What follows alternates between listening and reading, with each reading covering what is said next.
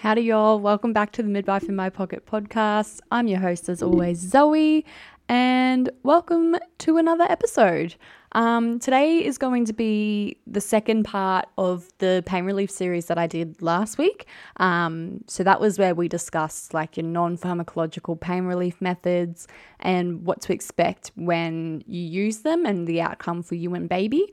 Um, this week is going to be all about the very opposite of that, and it's going to be about pharmacological medication. So think of things like your epidurals, um, your nitrous gas, and opioids. So, yeah, that's going to be the bulk of today. It's going to be a pretty hefty episode. So, apologies if, um, you know, it's really quite jam packed. There's a lot of content to get through.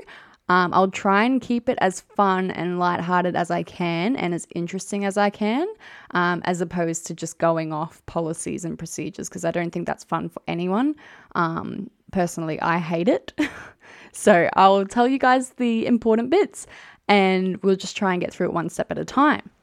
Um, so I guess I'll get straight into it. I want to thank you guys for all of your support of this podcast so far.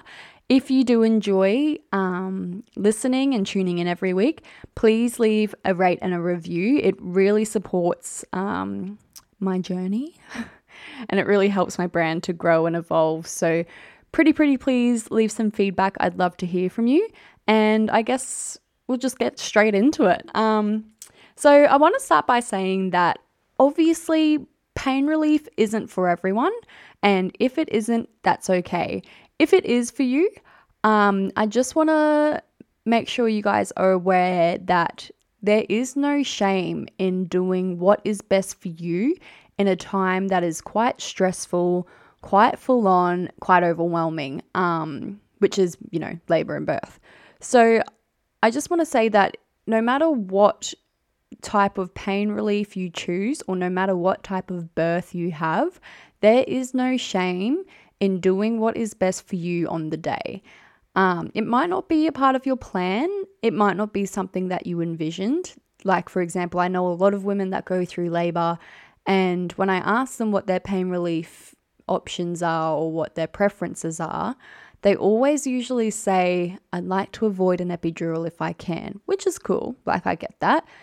And then, you know, when they're progressing and they're starting to think more and more about that epidural because the labor's getting harder and harder with every contraction, there's almost like this sense of shame or guilt associated with it when they, you know, they break down, they say they want the epidural and they need it to progress. And once they get the epidural and they're comfortable and happy, sometimes it's a big feeling of relief. Like it's incredible to just watch the stress drain from these people. But it can also be almost like a disappointment sometimes when I speak to women and, you know, I say, like, you know, how do you feel now that you've gotten your epidural? And they always, or not always, but most of them sometimes will be like, oh, you know, like, I wish I didn't get it, but like I'm so much happier now, but like, you know, I'm so disappointed in myself. And it's like, what for? You're literally doing one of the hardest things in the world. Like, what have you got to be disappointed about? Um, so I just want to, you know, make sure that you guys are aware that there is no shame associated with pain relief. There's no guilt, no need to be disappointed. Um, yeah, that's just my little piece to say. Um, but yeah, it's there's, it's there for a reason, essentially. We know that birth is a painful, hard time. Um, so you've got the pain relief there. We're really lucky with modern medicine. Why not use it? Um, so I guess the other part of that is being educated on your choices to make an informed decision. Um, is really really important. So that's hence the reasoning behind this podcast and um, the Midwife in My Pocket Instagram page in general. Like, it's all about informing you with the best education possible to provide you with, I guess, an answer or the ability and the confidence to be able to make a decision that's best for you and your baby on the day because you can never know too much. Um, and I think it's important to make sure that even though it might be scary talking about birth and pain and labor, it's a really good tool to get into educating yourself as best as you possibly can. It's a really good way to get yourself in a good headspace and give you that sense of control and preparedness for the day, no matter what gets thrown at you. Um, so please make sure you do your research and choose I guess, a birth plan that'll be best for you. So instead of doing something that you think other people will like, do whatever appeals to you and appeals to your individual experience because, you know, you need to be in the best headspace for you and your baby on the day. And that's where I come in to help you get there. so I guess we'll get straight into it and we'll work our way up the ladder. So with pain relief, there's always sort of this um, hierarchy, I guess, that you can take to get to the highest level of pain relief possible, which is an epidural. So we start with our non pharmacological methods, um, which I spoke about in episode one. And then we work our way up into the pharmacological methods if they appeal to you. So, the lowest on that rung is probably in nitrous oxide. So, what that is, is it's probably more commonly known as the gas. Um, and it's basically nitrous oxide and oxygen. And the benefits of it are it's able to provide you with a pretty mild analgesia, um, a little bit of mild sedation. It's very minimal in its toxicity and it's quite fast acting and it gets out of your system pretty quickly as well. So, whilst it doesn't change the pain you're experiencing and it doesn't really change the contractions like that all stays the same. Um, it's a really effective way to relax yourself and relax your body provide you with something else to focus on and just get you in a good headspace um, if you are contracting well. So it just helps with that relaxation allows you to breathe and give you a little bit of an altered sensation. So it can make you feel really quite woozy, um, really quite, it's like happy gas essentially. Makes you feel a little bit giggly, makes you feel a little, like if I was to take it, it would make me giggly, it would make me really chill, really relaxed. And um, yeah, it just gets you in a different headspace to what you would be normally. Um, and it works really quite well. We're able to turn it up and down depending on what your ideal analgesia level would be on the day. Um, but we usually, yeah, start you on the lowest rung and then work your way up to the highest. And then once it's not working very well for you anymore, or it's starting to, you know, be a bit counterproductive, like you get dizzy or sick or that sort of thing, that's when we would look at either stopping it and changing to something else, or we would turn it down and, you know, work with whatever we can um, that's available to us. So, unfortunately, whilst it is really good at providing you with a different sort of headspace, um, it can, as I said, make you feel really quite dizzy be a bit vomity, a bit nauseated, um, headaches, that sort of thing. Can also make you really quite disorientated, which I know a lot of people don't particularly like. Um, this disorientation can lead to a bit of claustrophobia and it can be, yeah, just not really nice. And if we do get to a toxicity, um, like a toxic level where we've turned it up way too much or it's too high for you, it can cause a bit of respiratory depression, which is where your breathing slows right down and the amount of oxygen in your system isn't able to circulate. Um, but there's no real known fetal or neonatal effects, which is why it is such a, um, you know, popular choice in labor, I guess. It's because it's got no effects on baby that we know of. Um, and it is really quite effective if you are wanting to stay mobile, keep yourself moving, and stay in control of your contractions. So, if you feel like you've already got a really good handle on them, but you just want something to take the edge off and you want to focus on your breathing a little bit more, that's where the gas really comes into play and it can be really great at doing that. Um, so, personally, it's one of my favorite things to use because I think it just gets women in this headspace um, when they are contracting really well and they're coping really well with the contractions, sometimes they can just be a little bit too strong and they need something to take that edge off. That's where this comes really, um, really handy and works really well. So, if it's something that you're into, highly recommend you discuss this with your nurse midwife or your midwife on the day. Um, or your care provider to make sure that it's something that's in your birth plan and that's accessible to you should you need it. Um, you can use this in conjunction with the shower, can use it in conjunction with, um, I'm pretty sure a lot of places use the pool. Don't quote me on that. Um, it's been a long time since I've done a water immersion birth. I don't think they do. Don't quote me. Check with your care provider. Um, and you can also use it in the shower. I think I said shower. Shower, massage, heat packs, TENS machine, all of those things you can use in conjunction with the gas. So there you go. That's the gas. Um, so the way it works is it can either be portable or attached to the wall. Um, so that's where it comes really handy when you are in the shower. And um, it's got a, basically a little mouthpiece on it that you would suck on to get your hit of gas. Now, what we usually say is the gas works most effectively in a contraction, but the lead up to. So, what you want to do if you can feel a contraction coming on, midwives will usually be palpating your tummy to see um, what your contractions are doing anyway. So, if you don't really know when they're coming on, um, midwives will be able to tell you.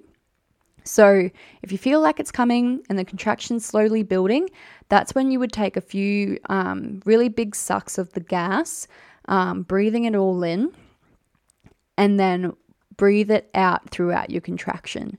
Um, at the height of the contraction is when you want it to work. So that's why we say take a few big breaths before and then breathe it out throughout the height of your contraction. And then you can take a few sucks back in if you feel like you need to as that contraction comes back down. Um, so it's one of those things that practice makes perfect. You'll learn all about it in labor. It's not it's really hard to explain when you're not in it because it can be difficult to understand how contractions work for you and your body. Um, so that's when, yeah, talking to your midwife will be a big thing on the day, um, and also expressing that you're keen on having it in your birth um, plan if it's something that you would be interested in on the day. So I think that's about all I can yarn with regarding um, nitrous oxide. Oh, I just want to give a quick heads up to um, everything that I'm saying about each pain relief option is all based on the Queensland guidelines from Queensland Health. So if you're in a different state, a different country, um, whatever it may be, just be mindful that it may be different for your hospital or your care provider um, in terms of what's available to you and what they do specifically. Um, I'm trying to keep this as broad as I possibly can um, because, you know, I don't want it to be specific and I don't want people to come for me being like, oh, they don't do that in my hospital. Like, that's fine. Um, this is just what I'm used to. And it's just what I've been practicing throughout my time as a midwife. So don't come for me if your hospital does things differently or if, you know, this seems unusual for you. Um, it's all based on Queensland health guidelines. So just make sure you're chatting with your care providers about what they offer you and what their policies and procedures are. So just wanted to give you the heads up with that. Alrighty, so we've gone through gas and things are still starting to, you know, crack on with labor and you're wanting something a bit stronger. This is when we hit opioids. Now, Opioids are things like your morphine, your fentanyl, pethidine, that sort of thing, um, which is usually an injection that's given just under the skin. And it can be really quite beneficial in um, sort of like that early active labor stage when things are starting to heat up a little bit, you're starting to get really strong contractions, and um, you know, things are moving pretty quickly. So we do prefer to have morphine given as opposed to pethidine due to its half life um, or the reduced half life, which you guys probably won't know much about. But basically, it has a lesser effect on you and the baby, especially when it comes to breastfeeding. So, opioids do have some um, ability to interact with breast milk, but this is why we have certain protocols in place um, to give like to when as to when we give um, opioids to make sure that there's not as much of an effect on baby um, because it does cross the placenta and it does transfer into breast milk. Whether or not um, the percentages of that I don't have right in front of me at the moment, um, but yeah, that's why we have protocols and procedures in place to make sure that that doesn't happen. So, in saying that, if we anticipate that you're going to birth your baby between one to four hours from when we give the morphine, we will probably not give it, or we'll be monitoring you pretty extensively to make sure that effects aren't going to be occurring to you and baby. So, if we give morphine or whatever it may be, and baby is expected to be born pretty soon, um, that can lead to respiratory depression in um, you and baby, which is one of those things that can be really quite um, confronting for mum, particularly. Um, and it also reduces, like, you know, obviously the amount of oxygen that's flowing. And that's one of the things we don't want to happen. Sometimes, if babies are born with respiratory depression, they can need a bit of oxygen at birth um, and they may or may not need admission into special care nursery or NICU based on that. So that's just something to be mindful of. Um, again, I'm not saying all of this to scare you or, um, you know, make you fear certain things. Opioids work really, really well um, in labor. They can help relax your body enough to, you know, re- promote that release of oxytocin which we all know is crucial in a labor and birth sense. But I'm not saying any of this to turn you off certain things, or I'm not saying any of this to make you feel like you can't have it. Um, I'm simply just providing you with education so that you can make the best decision on the day. Once again, it's not medical advice. I don't know your story. Um, your care provider may suggest something else completely different for you, um, and that's okay. But again, it's just education. so don't think that I'm talking you in or out of anything. I'm just providing you with the facts so that you can make the best decision on the day.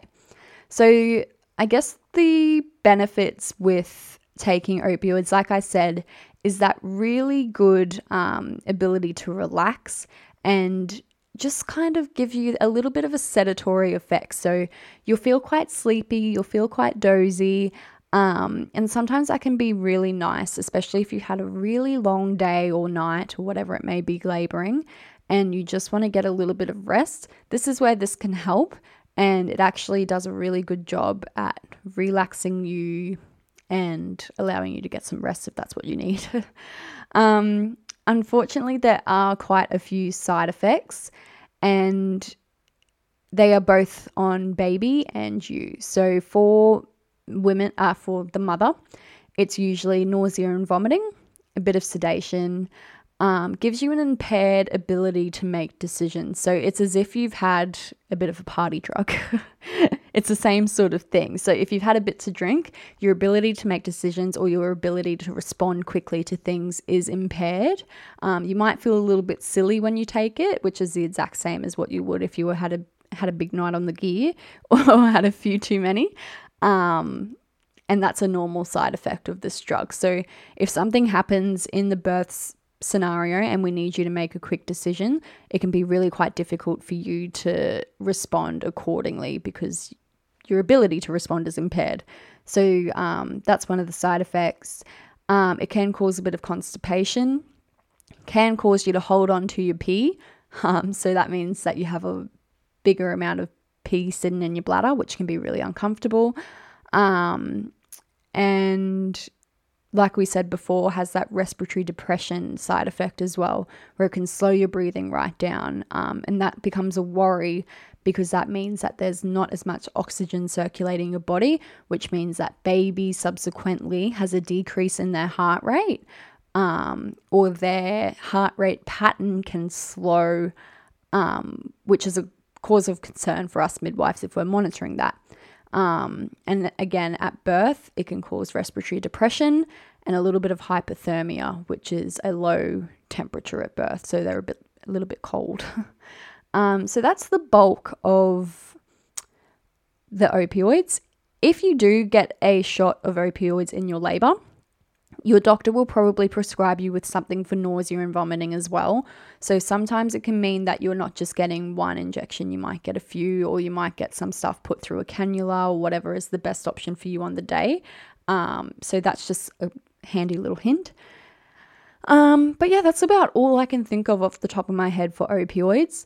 Again, it does work really well at relaxing you and providing you with that um, that rest you may need, and it's also able to help um, with those contractions as well. So, again, it doesn't stop your contractions, nor does it change your labor.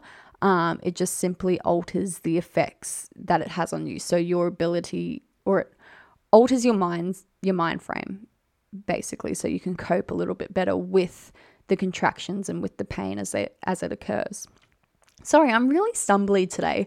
I get really quite stumbly when I do explain things. I think it's because I have so much going on in my mind that I'm trying to put out into words. So I do apologize if it's a really big pain in the ass to listen to. I'm trying really hard. Not I like pain relief and labor excites me. I don't know why.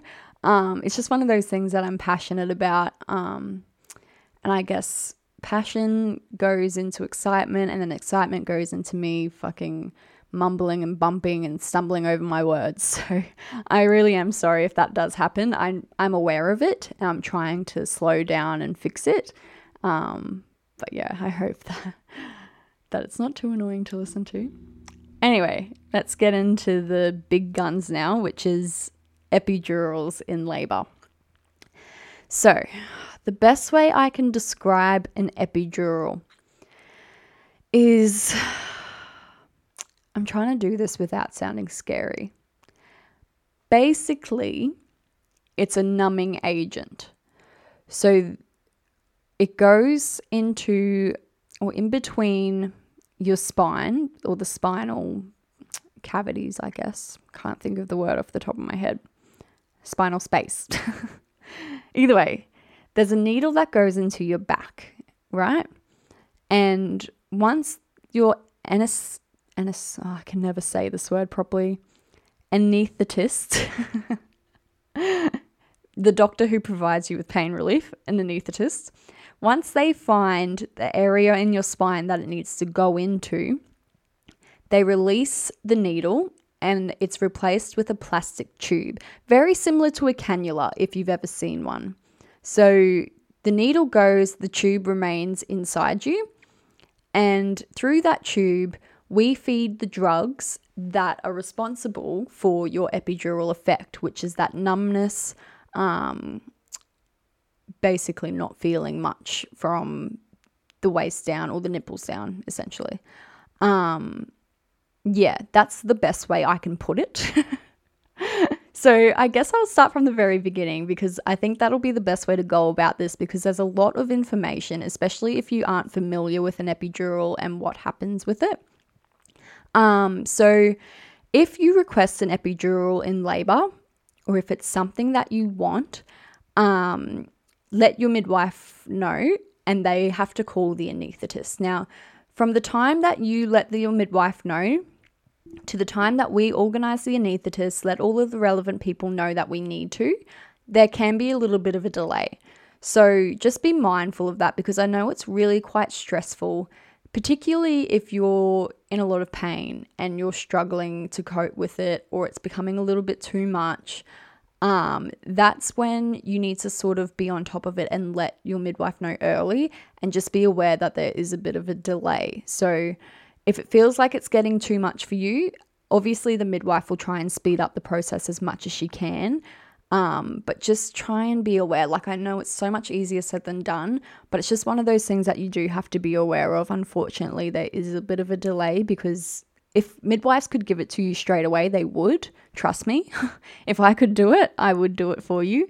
Um, but unfortunately, it's just one of those situations where we do need another person to come in and do it for us. So that can be an issue in terms of waiting and wanting immediate effect. So just be aware. So once we call the anaesthetist and once they come in and they're ready to go, we'll usually get you changed into a theatre gown or like a easily accessible gown where your back is on display because that's the area that your anaesthetist needs to work with and they want to be able to have easy access to that. Um, sometimes when you're in normal clothes, it's a little bit tricky. So either if you're comfortable or if you know you're happy to be naked or whatever the case may be, um, that's fine. But usually we'll give you a little gown just to give you a bit of privacy and make you feel a little bit more comfortable if that's the case. So, with that, there's a little bit of preparation that goes into it as well. just let me clear my throat so we can progress. um, so, the midwife will usually give you a bit of a fluid bolus. So, at this point, you might have a cannula, you might not. If the anaesthetist comes in, it's usually their job to give you the cannula because they're really quite good at them. Once the cannula's in, that's when we put some fluids through. Um, and this is with the aim of preventing your blood pressure from dropping, which is a common side effect of having an epidural insertion. Um, and that's what we try to prevent. So we'll do that.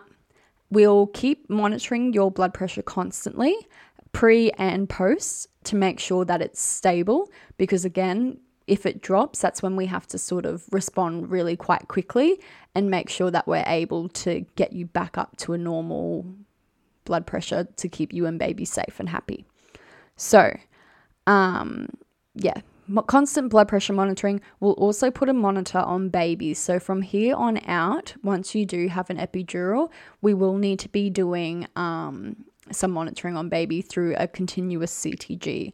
The reason for that being is because, again, with that blood pressure drop, it's normal for babies to have a heart rate drop with that. Um, and we want to make sure that that doesn't occur for obvious reasons. Um, so you will be strapped into a monitor and you will be monitored. So, usually, this blood pressure monitoring goes on for a certain period of time. It's usually about five minutely post the procedure and then it goes to 15 minutes and then half an hourly from there. So every half hour, your blood pressure cuff will go off, and midwives will be constantly checking over you to make sure you're okay. Um, that's just the way it is, unfortunately. and usually, once you do have an epidural, that means your midwife can't leave the room. So there has to be someone in there um, that's qualified and that has that midwifery qualification or obstetric qualification, whatever it may be, um, to keep an eye on you. So just be aware of that as well. I know it can be a real a little bit awkward when you know that you've got a stranger in the room the whole time, um, but that's just what needs to happen. Um, so we'll pop some cute little stockings on you as well to make sure that your blood circulation is happening because obviously with the epidural, if you can't move, um, you're at risk of developing a blood clot. So we want to, you know, not have that happen. because fuck that. so um, we pop stockings on you. They're really quite cute looking. They're not, but it's just what needs to happen. Um, and depending on your ability to pee and move yourself, we may get you up to the toilet whilst you are still able to move and etc. Some hospitals do, some don't. My hospital does.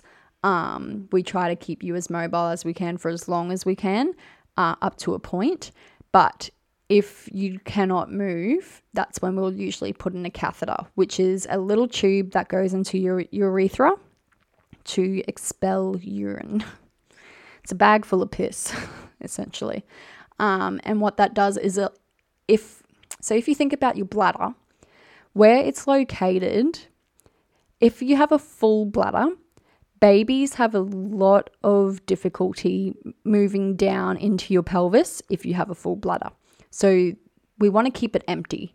And that's why throughout your labor, whether you've had an epidural or not, midwives will constantly be asking you, like, hey, have you gone to the toilet? Um, make sure you go to the toilet, you know, just to keep that bladder empty and to allow that baby to really move down into that pelvis without any issues at all. Another throat clear. I don't want to choke on spit like I did last time, guys. So I'm trying to do everything I can to prevent that. So the throat clears are happening in full swing. So yeah, we'll do a catheter.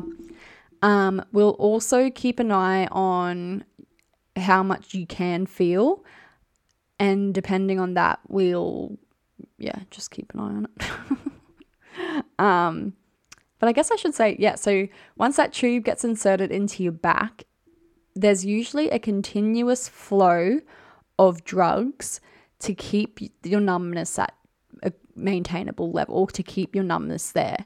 So it's just constantly being drip fed through by a machine, by a pump. Um, in some cases, you may get a button which allows you to give yourself an extra amount on top of what's already being given so that you can keep on top of your pain. So sometimes people just need that amount just constantly being fed through. Other times, some other people might find that they need more. That's all right because they have the option to do that. Some hospitals might not allow it. Um, again, check with your care provider.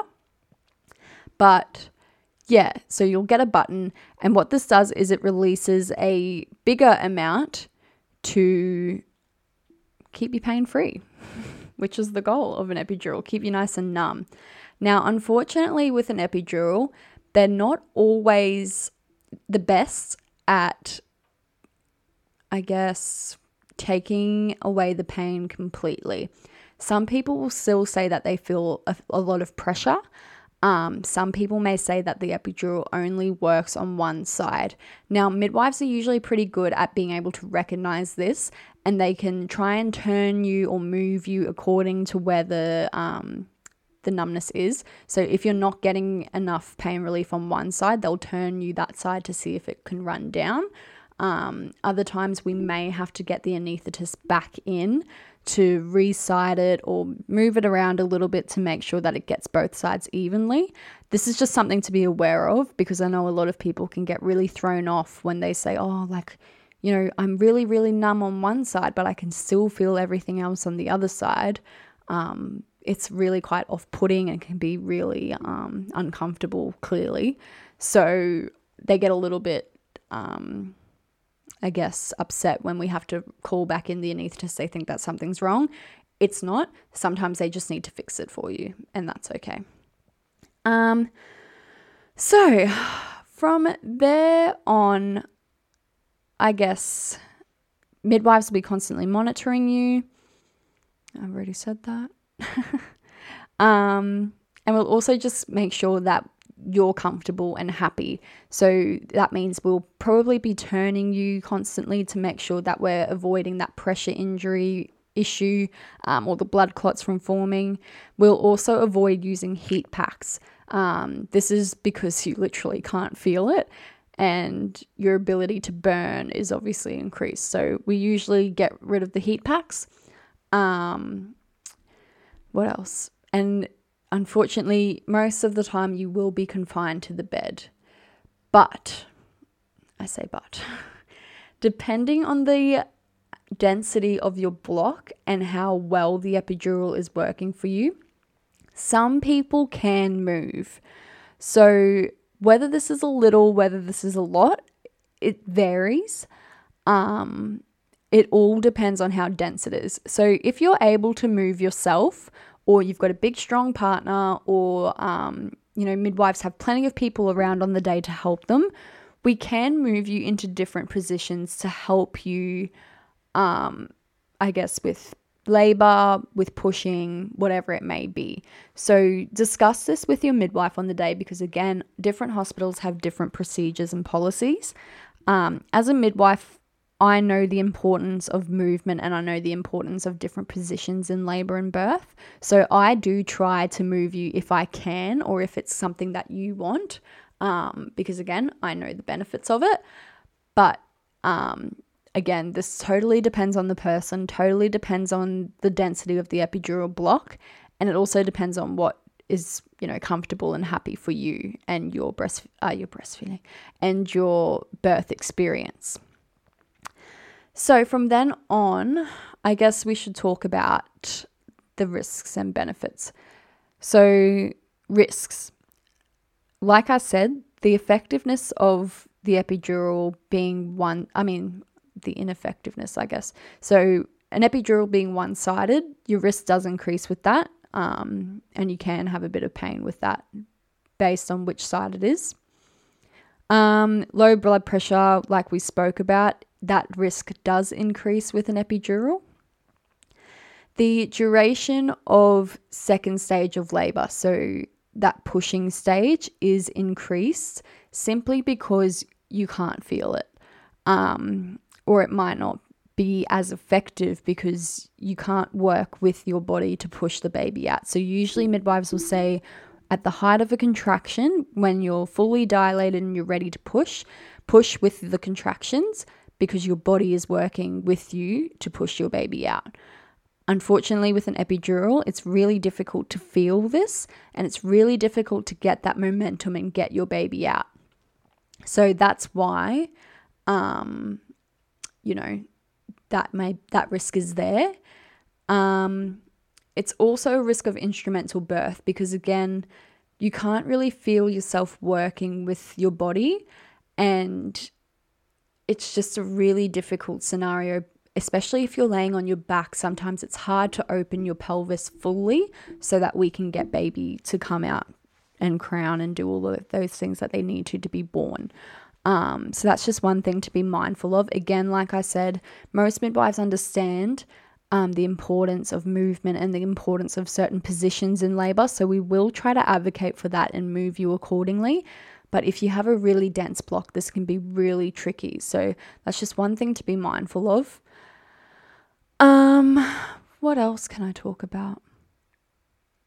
There is a little bit of a risk. So sometimes if the epidural is put in the wrong spot, it can cause some really debilitating headaches, um, which can occur after birth, and it may result in you needing a bit of anaesthetist in- intervention to sort that out, which usually comes in the form of a blood patch.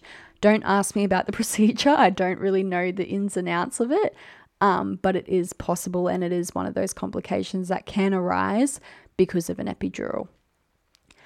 Um, and then I guess I'll go into the benefits because don't get me wrong, an epidural is really bloody good. Um, they can work really, really well for women in labor. Um, they can increase your oxytocin, they can relax you, they can provide you with the ideal birth experience if it's, you know, something that's important to you. Um, so I quite like them, for lack of a better word. To be honest, I'll probably end up having an epidural in my labor and birth because, you know, why not? but you know, I know that's important. I know I don't want people to come for me being like, "Oh, what about physiological birth. That's cool, but I don't really want to feel pain, to be honest. Um, so, yeah, an epidural will probably be my choice, but the benefits are quite good. When it works well, it works really well. Um, some people may experience one or two of the risks, or some people may have, you know, not a not so good experience with epidurals, and that's okay. That's normal. Um, but from what I've seen, they do work really well at providing you with that oxytocin that you need um, to progress the labor. They also provide you with, I guess, a lot of relaxation, particularly if you have had a long labor. You're able to sleep, you're able to rest, um, which is a big thing. You know, it's all about what's important to you on the day and what will work best for you on the day. So, yeah, that's as much as I can think of, honestly. I feel like this sh- should have been a longer episode, but I've covered quite a bit, I think. um yeah. The end. God, I I hope I'm getting better with this. I hope you guys are actually enjoying these podcasts. That's all I have to say about non-pharm uh, fuck about pharmacological labor. Oh my god, what am I saying? Pharmacological birth. No, pain relief. Jesus. Time for me to call it quits, that's for sure. um, yeah, I covered quite a bit in this podcast. I hope you guys have enjoyed it and I hope it allows you to make the best decisions for you on the day of your labor and birth. Again, what works for one person doesn't work for everyone. So please make sure that you're doing your research, um, you're having the conversation oh, excuse me, a little bit of a burp. You're having the conversations with your midwives and your care providers to make the best decision for you and to understand what's available to you on the day. Um, again, every hospital has different policies and procedures. They also have different resources available. So please don't be afraid to have those chats with your care people because they are important chats to have.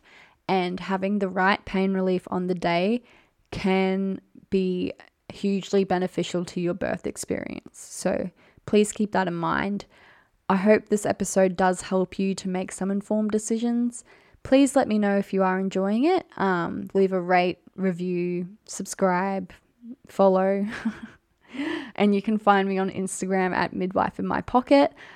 I am really enjoying sitting in front of, sitting in front of a microphone and chatting with you guys. Um, you know, I've been trying to keep this as candid as possible. I've been trying to keep this as chilled and as relatable and understandable as possible. So if I'm doing a good job of that, please let me know because I thrive on the attention. I thrive on the um, positive reinforcement. So please let me know. Love a good compliment. Um, but yeah, I hope you guys have a good rest of your week. Thank you so much for tuning in.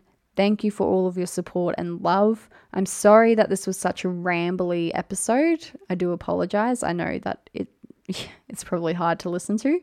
Um, but nonetheless, if you've made it this far, thanks for listening. love you guys. All right, that's going to be a hooroo from me.